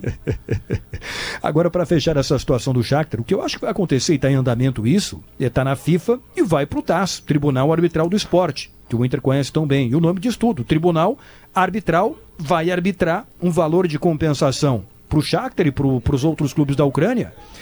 E se eles não gostarem do valor, bom, paciência, mas é isso que vai acontecer. Vai ser arbitrado aí um valor de compensação pela perda destes jogadores. É o que eu acho que vai acontecer. Bom, do Inter para o Grêmio, Rodrigo Oliveira. Como é que foi o treino do Soares? Como é que vai ser a apresentação de hoje à noite na Arena, Rodrigo? Gabardo, o dia de hoje é encarado como histórico pelo Grêmio. Haverá mais de 40 mil gremistas na arena na apresentação oficial de Luiz Soares, marcada para as 19h30 em um primeiro momento. O Soares, no gramado da arena, vai interagir com os torcedores presentes e, na sequência, vai conceder a sua primeira entrevista coletiva como jogador do Grêmio. Você perguntou, Gabardo, sobre o treino do Soares. Ele ainda não participou de uma atividade completa com o grupo, com bola muito menos. Ele só hoje fez o aquecimento, a roda de bobinho com os companheiros, mais um trabalho de aquecimento e depois foi para o outro gramado e fez trabalhos físicos individuais e avaliações físicas. Os mesmos testes que os outros atletas já foram submetidos antes do Natal. E o Soares está sendo submetido agora. Ainda não há a confirmação exata da estreia do Soares, vai depender da performance física dele, mas o Grêmio está bem otimista que é possível o Soares estrear no dia 17 de janeiro, primeiro jogo do Grêmio no ano, primeiro jogo oficial, contra o São Luís pela Recopa Gaúcha. Pelo menos a perspectiva para isso é muito boa. E hoje, viu, Gabardo, na apresentação, promete ser o evento mais grandioso de uma contratação no futebol gaúcho, com certeza, e provavelmente no futebol brasileiro. Pelo número de pessoas, 40 mil é um público não de jogo, é um público superior à média de um jogo, é um público de decisão, de clássico, de jogo importante. Mas também, por conta das pessoas envolvidas, são mais de 120 profissionais de imprensa credenciados. Uma equipe do Eu País, principal jornal de Montevidéu, veio aqui para Porto Alegre para acompanhar os primeiros passos do Soares como jogador do Grêmio. O Grêmio contratou uma intérprete para traduzir as respostas do, so do Soares do espanhol para o português e as perguntas em espanhol para o português também. E dessa forma o Grêmio está trabalhando a apresentação e o início da era Luiz Soares na Arena, Gabardo. Muito bem. Então, sete e meia, a Arena, apresentação do Luiz Soares. Claro que a movimentação vai começar antes, eh, e eu até chamo atenção, né, Rodrigo, é, para cobertura é da Rádio Gaúcha hoje à noite, não só da Rádio Gaúcha, mas também no canal de GZH no YouTube, em gzh.com, com imagens em vídeo de tudo que vai acontecer hoje à noite na Arena, nesta apresentação do Soares. Ele vai para o campo, ele vai colocar a camisa do Grêmio, ele vai discursar, ele vai abanar para o torcedor, eh, e depois vai ter uma entrevista coletiva dele também, né? Isso, quem ligar a Rádio Gaúcha vai ouvir o Soares. Quem sintonizar o canal de GZH no YouTube ou o nosso site GZH vai ouvir e ver também o Soares falando as suas primeiras palavras como jogador do Grêmio. E Gabardo, eu estou muito curioso para o conteúdo da entrevista coletiva. Claro que o evento por si só, o Soares aparecer e saudar o torcedor é algo muito aguardado. Mas eu estou curioso para ouvir as palavras do Soares. Ouvir, por exemplo, a participação do Messi na história, né? Porque há relatos da direção do Grêmio de que o Messi teria inclusive recomendado que o, que o Soares viesse para o Grêmio. Ou então, o que, que o Soares vai dizer a respeito do grupo do Grêmio, como ele reagiu à recepção da torcida, como foi a negociação, a gente sabe, o que a gente apurou com as pessoas envolvidas, mas é importante ouvir o Soares sobre tudo isso, o que que travou, como foi a escolha dele pelo Grêmio. Eu acho que tem muita coisa interessante que o Soares vai dizer e vai falar hoje a partir das 19h30. E o Rodrigo Oliveira, que já está acostumado a entrevistar o Soares, né? Foi assim na Copa do Mundo lá no Catar, quando ele perguntou sobre a proposta do Grêmio e ali pela primeira vez o Soares admitiu e falou, agradeceu a proposta do Grêmio. Isso foi um dia antes da eliminação do, do Uruguai na Copa do Mundo, depois antes daquele jogo contra a Gana, né? Então o Rodrigo hoje vai para a Arena também para participar desta cobertura. E é verdade, de parte do Grêmio, assim, a gente ouviu, né, Rodrigo, relatos de que quando ele estava na véspera do Natal, com a negociação em andamento para o Grêmio, com o Grêmio, ele estava em Rosário, na casa do Messi. É, é, é, o Soares, pelo que disseram os dirigentes do Grêmio nessa conversa, o Soares conversou com o Messi sobre a proposta do Grêmio e, e falou da proposta do Cruz Azul do México também, e o Messi teria dito para o Soares: Grêmio, vai para o Grêmio, Soares. Então vamos ver se o Soares vai falar isso aí hoje na entrevista. Sabe, Gabardo, que quando eu tive a oportunidade de perguntar para o Soares sobre o Grêmio na Copa, foi na véspera de Uruguai e Gana o jogo que decidiu, o jogo que era decisivo para o Uruguai e acabou decidindo a eliminação da seleção uruguaia. Naquele momento, a informação que todos nós tínhamos era de que as conversas estavam encerradas. E mais de uma pessoa do Grêmio me falou que aquela resposta do Soares animou a direção do Grêmio, porque o que se tinha era que não tinha a menor chance de o Soares jogar no Grêmio, ele já tinha descartado porque iria jogar nos Estados Unidos. Eu perguntei para o Soares sobre a proposta e o Soares definiu a proposta como um reconhecimento lindo. Um clube como o Grêmio está interessado no seu futebol. E disse naquele momento o Soares que ele não pôde dar sequência às conversas porque estava focado na Copa do Mundo. Ele não avançou além desse ponto, mas fica subentendido. Se o problema era a Copa do Mundo, quer dizer que quando acabar a Copa não vai ter mais problema nenhum. E o futuro mostrou o que, que foi exatamente que... isso. O que eu acho que aconteceu ali, Rodrigo, foi o seguinte, né? Quando o Grêmio fez a primeira proposta para o Soares e ele recusou, ele tinha uma possibilidade clara, real, de jogar no Los Angeles Galaxy dos Estados Unidos. Eh, isso tinha, tinha sido dito até pelos dirigentes do Grêmio, né? E o Grêmio meio que se retirou da negociação. E aí, nessa entrevista, quando você perguntou para o Soares, foi no dia 1 de dezembro. O jogo Uruguai Gana foi dia 2 de dezembro. Quando você perguntou para o Soares, eu acho que ele, Soares, já tinha a informação de que ele não jogaria mais na MLS.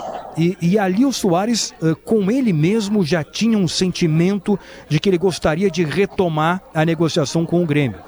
E ele só não tinha feito isso ainda através do seu empresário porque ele estava envolvido com a Copa do Mundo. Aí depois que o Uruguai foi eliminado na Copa do Mundo, aí ele deu o ok para o empresário dele para ligar novamente para os dirigentes do Grêmio. E foi o que aconteceu. Então acho que ali naquele momento, naquela entrevista, o Soares já tinha com ele assim uma ideia de que ele podia tentar retomar a negociação e por isso que ele respondeu daquela maneira lá no Catar. De certa forma foi foi acabou sendo um prenúncio né, do que viria a acontecer porque semanas depois o Soares viria a ser confirmado como jogador do Grêmio, vai vestir a camiseta pela primeira vez, vai falar pela primeira vez como jogador do Grêmio hoje à noite e a gente acompanha, Gabato. Muito obrigado, Rodrigo Oliveira, que vai para a Arena para este grande evento de hoje à noite com casa cheia, apresentação do Soares e super cobertura aqui da Rádio Gaúcha. Com o programa de fomento RS Mais Venda, a CMPC dá suporte para o produtor rural iniciar o cultivo de eucalipto e diversificar a sua renda. CMPC Renovável por Natureza. Praia e verão é na KTO. Curta Premier League, NBA, futebol americano e muito mais. Vem para onde a diversão acontece, kto.com. Só com as soluções para acesso e segurança da Soprano, a qualidade da sua construção fica em primeiro lugar. A gente vai para o intervalo aqui no Sala e depois o Leonardo, vai, o Leonardo Oliveira vai explicar como é que é essa história do Barra. É o clube que vai enfrentar o Inter sábado em jogo treino. Olha o Inter em campo pela primeira vez na temporada. Já voltamos com Sala de Redação. 2 horas e 35 minutos, Facate, vestibular no dia 7 de fevereiro. Inscrições em www.facate.br. Temperatura de 31 graus de Cicobi. Somos feitos de valores. E Pluville, uma história de sabores para toda a família. Ô Leonardo Oliveira, então sábado tem jogo treino, né? Entre Inter e Parra. Que clube é esse que o Inter vai enfrentar? Pois é, Gabardo, é, um cenário novo no futebol brasileiro, é, é algo que está se tornando já mais comum e os clubes grandes precisam se dar conta disso, né? É, precisa, a CBF precisa se dar conta, porque há uma forma, tem, precisa ter uma forma de, de, de perceber e talvez até de regrar isso. O Barra é um clube que surgiu em 2013, é um clube formador, tem um centro de treinamento na região central de Balneário Camboriú e até chama atenção porque Balneário Camboriú não tem nada a ver muito com futebol, é um lugar de férias, um destino de, de lazer. Mas se instalaram ali. Inicialmente ele tinha uma, uma relação muito próxima com a Rogon, que era aquela, que é aquela agência alemã de grandes jogadores, uma das principais agências de jogadores do mundo. Mas eh, 2020, se não estou enganado, ele fecha uma parceria com o Hoffenheim que assume o clube. O Hoffenheim manda, inclusive, um diretor, que era o cara que cuidava das relações do clube com mercados eh, af- como o africano, era o diretor de relações eh, internacionais do clube. Ele desembarca, ele é o, o diretor-geral do Barra e tem um técnico que é alemão que veio para comandar o sub-17 e hoje é o coordenador geral da base e também comanda o sub-20. Então o que que faz o Barra? Ele busca jogar, ele ele ele, o Barra não, o Hoffenheim, ele em vez de buscar jogadores aqui como Carlos Eduardo, que ele comprou do Grêmio, como o Roberto Firmino, que ele leva com 18 anos, como o Joelinton, que agora está jogando no Newcastle, ele não vai mais comprar esses jogadores. Ele não vai ter mais olheiros aqui para buscar jogadores jovens. O Lucas Ribeiro, zagueiro aquele do Inter, também saiu muito jovem para jogar no Hoffenheim. Ele está vindo direto na fonte. Com esse clube instalado aqui no Brasil, ele está participando de campeonatos sub-15, 17, 20 e agora está na primeira divisão do Catarinense. Ele está observando de dentro quem são as novas joias, os novos talentos e cooptando. Um dos jogadores que o Barra formou, e aí é num período já in- inicial do clube e fez uma parceria com o Grêmio, é o Jonathan Robert. Outro é o Léo Léo Olha só. Naldi, que é o meio-campista da Ponte Preta, que é muito bom jogador. Enfrentou o Grêmio na Série B do ano passado. É um jogador de 21 anos. Mas a partir do momento em que tem essa relação com o Hoffenheim, é muito difícil que esses jogadores já de ponta fiquem aqui no Brasil. Já vai direto para da, da fonte direto para para a matriz lá na Alemanha. E isso é algo que está sendo muito comum aqui no Brasil. A gente fala muito da chegada dos estrangeiros. O Grupo City está investindo no Bahia, claro que quer fazer do Bahia um- mais um clube do seu portfólio, quer fazer do Bahia um clube de ponta no Brasil, né? Tem uma torcida que é de massa, mas o Grupo City também está interessado em ter um clube aqui que Tá participe de do radar, né? competições, que forme jogadores, para que ele possa abastecer os seus outros 12 clubes com as joias brasileiras. Não, e, a- e às vezes é um trabalho de 10 anos para um jogador. Exato. Um jogador. o Brasil virou um berçário. Que era aquilo que a gente já falava, né? Que chegava. Quando começou em determinado momento seleção sub-13 do Brasil ser formada para excursionar alguns anos atrás, né? E aí começaram a fazer um, um trabalho que até foi capitaneado pelo Alexandre Galo na base do Brasil de captar jogadores que tinham nascido no Brasil, mas tinham também a possibilidade de jogar por outras nações, né? Que era uma O outra que o Grêmio Pereira, perdia muito. Andrés Pereira, o outros Rafinha, tantos, o próprio. Diego, Diego Costa, outros tantos jogadores que apareceram no radar, né? É, mas a gente sempre disse isso, né?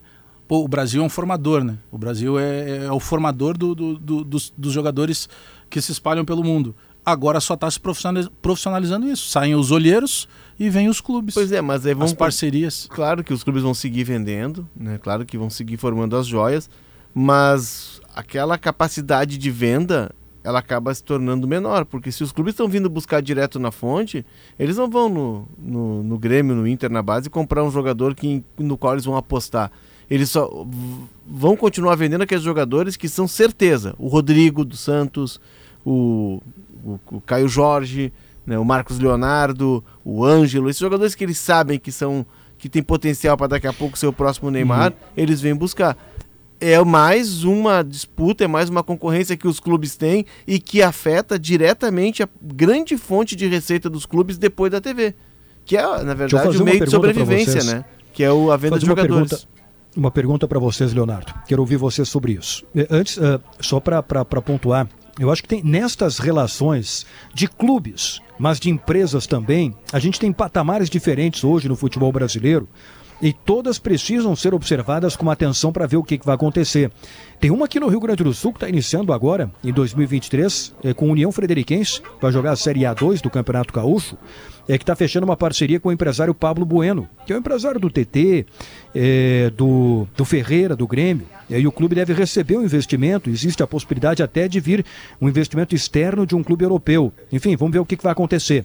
Mas a pergunta que eu quero fazer para vocês, destas SAFs hoje do futebol brasileiro, Vasco, Bahia, Cruzeiro, qual que dá para esperar o grande resultado em 2023? Qual é o clube, é, vocês olhando por cima, assim, com a movimentação de mercado, com as contratações que foram feitas, qual é o clube que a gente olha assim, olha, esse clube ele vai para um patamar diferente e ele vai poder brigar daqui a pouco com algo por algo que ele não conseguia brigar antes. O Cruzeiro já deu essa É, resposta. O Cruzeiro né? já deu uma resposta, mas o, o- é que são. Acho que nenhum ainda.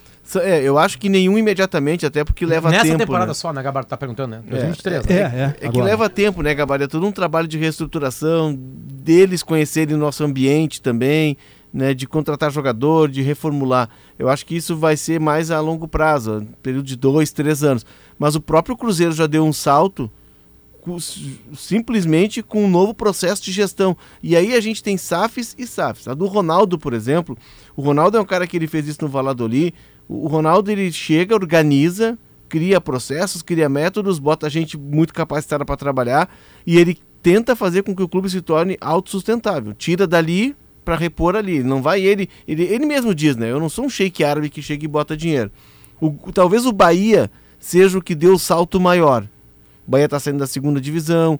O Bahia é um clube que eh, nos últimos anos ele vem brigando o quê? por vaga na Sul-Americana. Em determinado momento ele tentou dar o salto, contra, fez contratações mais pesadas, tipo o Rodriguinho, mas aí o Bahia errou o salto. O Bahia vai poder vender um jogador pro Real Madrid?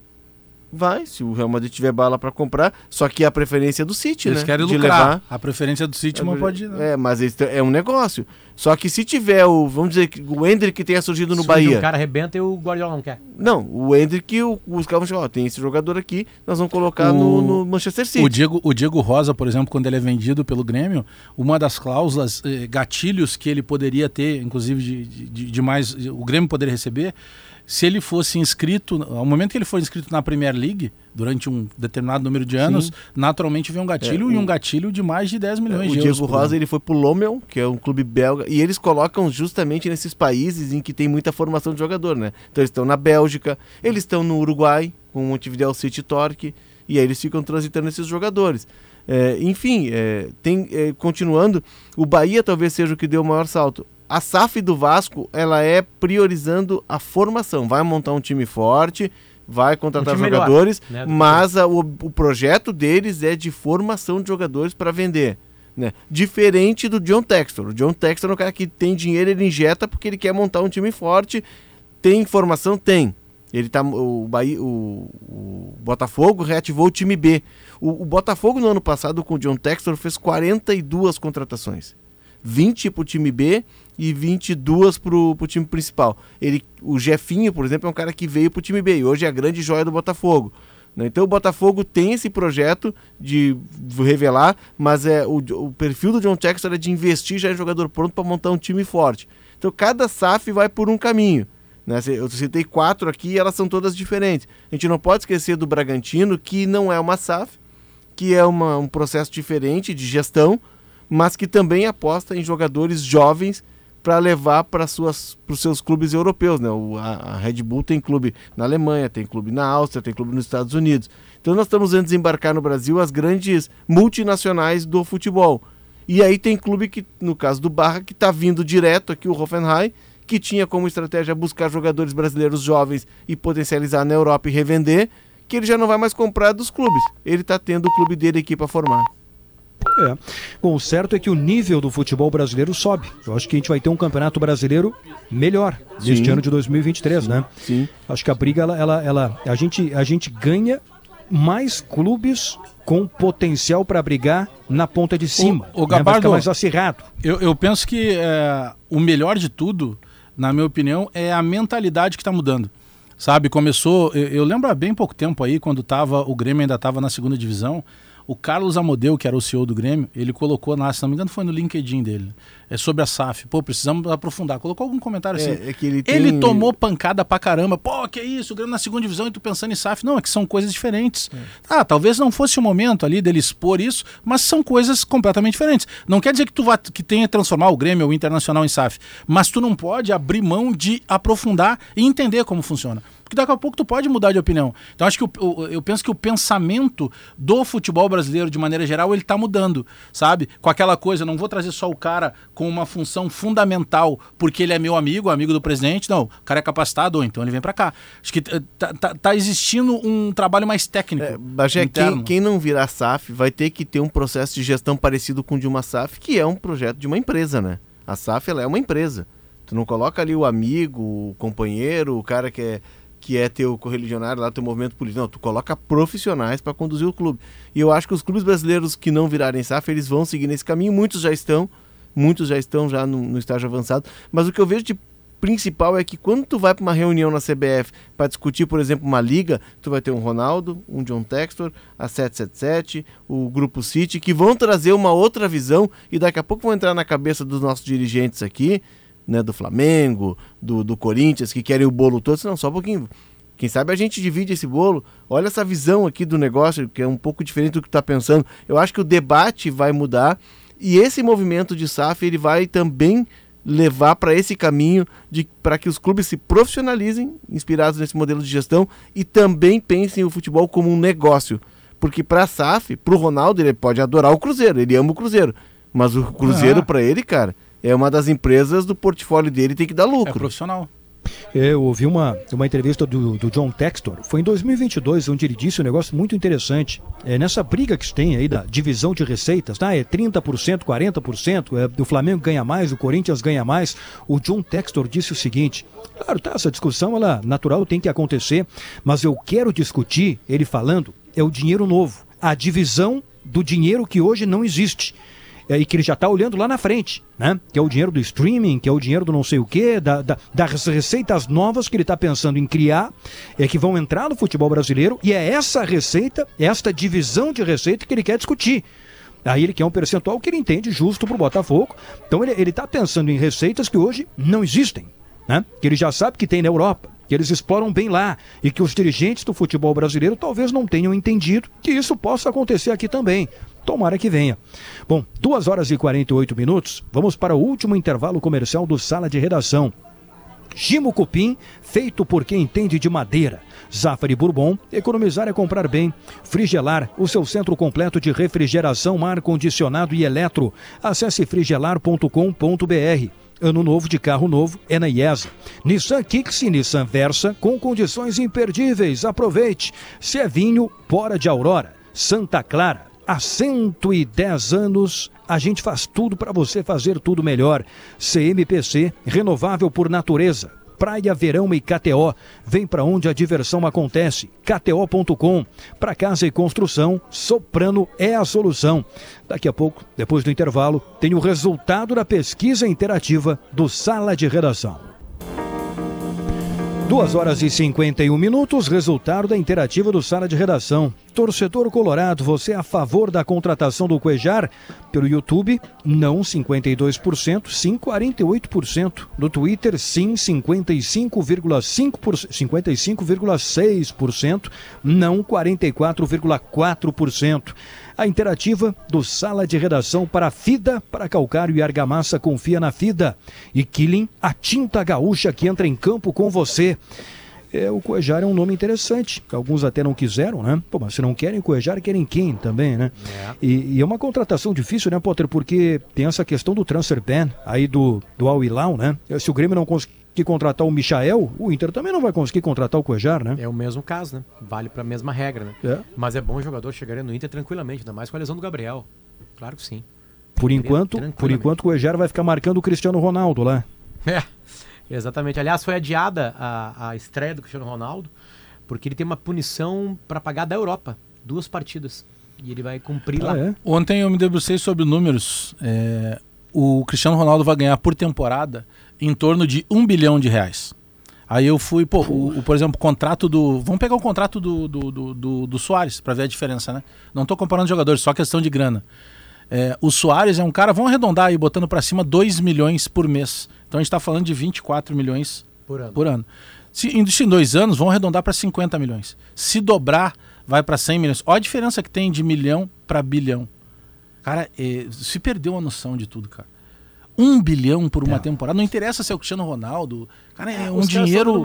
É que é um dinheiro inatingível.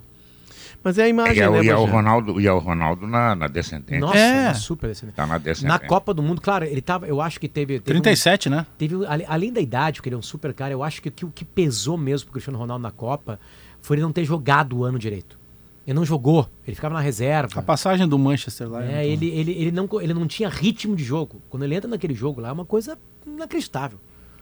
É que Inacreditável. Tipo assim, era- não era mais o Cristiano Ronaldo. Eu acho que talvez com uma sequência ele vá lá. E obviamente tem alguns frutos no campeonato muito mais fácil. Estão recuperando uma entrevista antiga dele, dizendo que queria acabar num clube de ponta. Enfim, né? E ele vai lá buscar um bilhão de reais mesmo. Tipo assim, fazer o quê? É, quem é que não buscaria? Numa situação como ele. Agora, o legado dele vai ter essa, esse detalhe. essa- eu não digo nem que mancha, não é uma mancha. Né? Mancha de petróleo. É, uma, é uma, um asterisco. Né? Ninguém vai lembrar. Daqui a 10, 15 anos, ninguém vai lembrar que ele passou lá. Mesmo que ele arrebente no campeonato, ninguém vai ver. Tá, tá batendo um recorde de camiseta, enfim. Ninguém presta atenção. Nenhuma, nenhuma TV séria vai querer comprar. A gente vai acompanhar o, o jogo entre o sétimo e o oitavo colocado numa liga como essa, sabe? A gente não olha Cuiabá e, e, e- e, sei lá, me dá outro time e Havaí. Entende? Então, tipo assim, é, é uma, é uma final de carreira melancólico no sentido futebolístico e, e estapafúrdio na, na questão de grana. É, mas é que não estão. na Vai verdade. trazer o Sérgio Ramos agora, né? é, eles não estão contratando o futebol do Cristiano Ronaldo. Não, a marca. Eles estão contratando a imagem do Não, Cristiano Ronaldo ele para pode- vincular o governo que quer usar o esporte E, para limpar a sua, e tem sua uma imagem. cláusula de contrato, que eu não sei se é verdadeira. É, quem que, tá achando, quem tá pensando que eu tô com inveja do Cristiano Ronaldo, tá certo. Eu tô com inveja do Cristiano Ronaldo. que se ele, se o Newcastle, que é o time comprado, né, por- pelo país, vou falar pelo país, né, é, estiver na Champions no meio do ano, Ele ele vai vai, pro para o Newcastle. Que aliás eu vi jogar ontem lá um time bem duro, assim, tava falando dele, né? Uhum. O Bruno Guimarães joga lá, o Joel. Co- como é que é a cláusula, Potter? Se o Newcastle for para a Champions League, Isso, aí ele vai para o Newcastle jogar a Champions E, League e é bem do ano. possível que vá. Agora, o que é a injeção de ah, dinheiro, vai, né? vai. O- os árabes chegaram na metade da temporada passada, o Newcastle o Newcastle estava na zona de rebaixamento. Que o Newcastle é um, é um clube forte, um clube tradicional, foi campeão inglês lá no começo da Premier League. É o time que tem o primeiro brasileiro que joga na Premier League, é o Mirandinha, que era do Palmeiras. É um clube de uma região industrial, assim, é, é um clube de massa. completamente louca. Sim, mas é só o que tem na cidade, é uma cidade industrial e o grande rival do Newcastle é o Sunderland, né, que é ali perto também, uma cidade industrial. Então a cidade respira o futebol, gosta muito do futebol e gosta muito do Newcastle. E ontem eles E- seguraram e- do exato. E quando chegam, chegam os árabes, na metade do ano o clube decola. O clube acaba na primeira página e agora É. está disputando vaga na Liga dos Campeões. Bruno É, jogou bem é, ontem. Nesse momento acho que tá, é, tá, tá dentro, né? Nesse É. momento tá dentro, tá estaria com dentro. vaga para a Liga dos Campeões do ano que vem. A Premier League tá muito bagunçada, né? O Liverpool tá lá atrás, enfim, tem. Tá um O de, o líder- tá um Liverpool é- momento de, de entre O Liverpool assim, é né? sexto e o Everton tá, se não me engano, a um ponto da zona do rebaixamento. Tá bem, tá bem É. bagunçado. E o Arsenal, que há muito tempo não ganha, é Líder. líder. Líder, com uma certa vantagem. É, mas Empatou. ontem empatou em casa 0x0, empatou. não conseguiu Eu acho fazer que nada. tem É. oito pontos, ou oito pontos ou mais de, É. de diferença. E, e o Aliás, tem um jogo. lugar do mundo que o VAR é pior que no Brasil. É, na né, o. Ba- o Klopp foi duríssimo com o árbitro no o jogo. VAR da Inglaterra É. não existe. Eles botaram câmera lá e tudo mais, não usam. Não usam. No último minuto o Arsenal tem um pênalti escandaloso. Ficam Cara, se vendo. defende com a, com a- mão assim, meio de costas, mas abre o braço assim, o, juiz vai, manda seguir. É que tu reclama muito da Eles arbitragem, né, Potter? É que eu sou roubado, né? Eu Ah, sou tu- roubado. Tu te, apanha- tu te sente prejudicado? A camisa, a camisa do teu time era pra ter umas 18 estrelas já, né? Eu, eu, eu sou o único clube do Se não Brasil. tivesse roubado tanto. Eu sou o único clube do Brasil que teve que lutar que com. fazer um puxadinho Eu nem na sei como é que se diz quem é campeão 18 vezes. Não, eu- eu sou- ter que ter um puxadinho na Não, camisa. ia eu ter que ter sou- uma camisa suplementar. Eu não sei quantos times tinham em 2005, mas eu vou colocar que tinham 20 times. Eu sou o único time, o único torcedor, quer dizer, eu sou o torcedor do único time do mundo que teve que enfrentar um adversário que jogou 39 vezes e eu joguei 38. Tá, mas era só. O único. ter- Mas se ganha, único. se ganha do Curitiba. Ele tava teve um jogo a mais. Ele teve um jogo a mais. O Corinthians teve um jogo a mais É. para tirar. E aí ele não Du- quer que eu chore Duas horas. E 57 minutos. Kelly Matos, o que, teremos daqui a pouco no Gaúcha Mais? Eu, eu desde cedo estou absolutamente empolgada. Diferente do Potter, eu estou absolutamente empolgada com o fato jornalístico da chegada do, do Soares. Então vou pedir para o Ian Tâmbara já contar um pouquinho para a gente nessa troca da guarda. É, como é que tá o clima aí na arena? Tudo bem, Ian? Boa tarde. Oi, Kelly, boa tarde, boa tarde pessoal do Sala. E a gente está circulando desde o início da tarde aqui no entorno da arena, é para conferir movimentação também do fluxo aqui no entorno, bem tranquilo no primeiro momento, passamos mais perto da uma da tarde, mas agora, chegando novamente por aqui, já dá para perceber uma movimentação, principalmente de famílias que se anteciparam, vão chegando antes já, dá uma passeada, aproveita, já compra um brinde. Muitas famílias, inclusive, é, o pai, o filho, a filha, utilizando a camisa do Grêmio com o nome a, a, do, e o número do Soares às costas já, já preparados, fardados, mas a movimentação é bem tranquila. E lembrando o torcedor que está já se pro, programando para vir para cá, por exemplo, de ônibus, vão ter duas linhas de ônibus e uma, uma lotação também especiais disponibilizados pela EPTC, já está lá os detalhes em GZH, para poder se deslocar aqui para a Arena com tranquilidade. Obrigada, Ian. É o grande evento do dia no Rio Grande do Sul. A gente vai acompanhar com os nossos repórteres, trazendo o serviço também, como disse o Ian, né? Como é que faz para chegar, é, quem vem do interior, quem está vindo com a família, porque já começa a se deslocar, né? Apesar de todo esse calor. E a gente vai fazer também, Gabardo e meninos, uma entrevista muito especial com alguém que está se despedindo do Palácio Piratini aos 81 anos cerimonialista, a pessoa que foi responsável por tantos e tantos eventos com governadores, autoridades. Ele contou uma história para a gente com Dalai Lama, está em destaque hoje na coluna da Juliana Bublitz, o Aristides Germani, que é o cerimonialista, acho que mais tempo ficou no Palácio Piratini, é nosso convidado especial do Gaúcha Mais dessa tarde. Que legal. Kelly, muito obrigado. Turma, valeu. Muito obrigado a todos. Até amanhã. Até.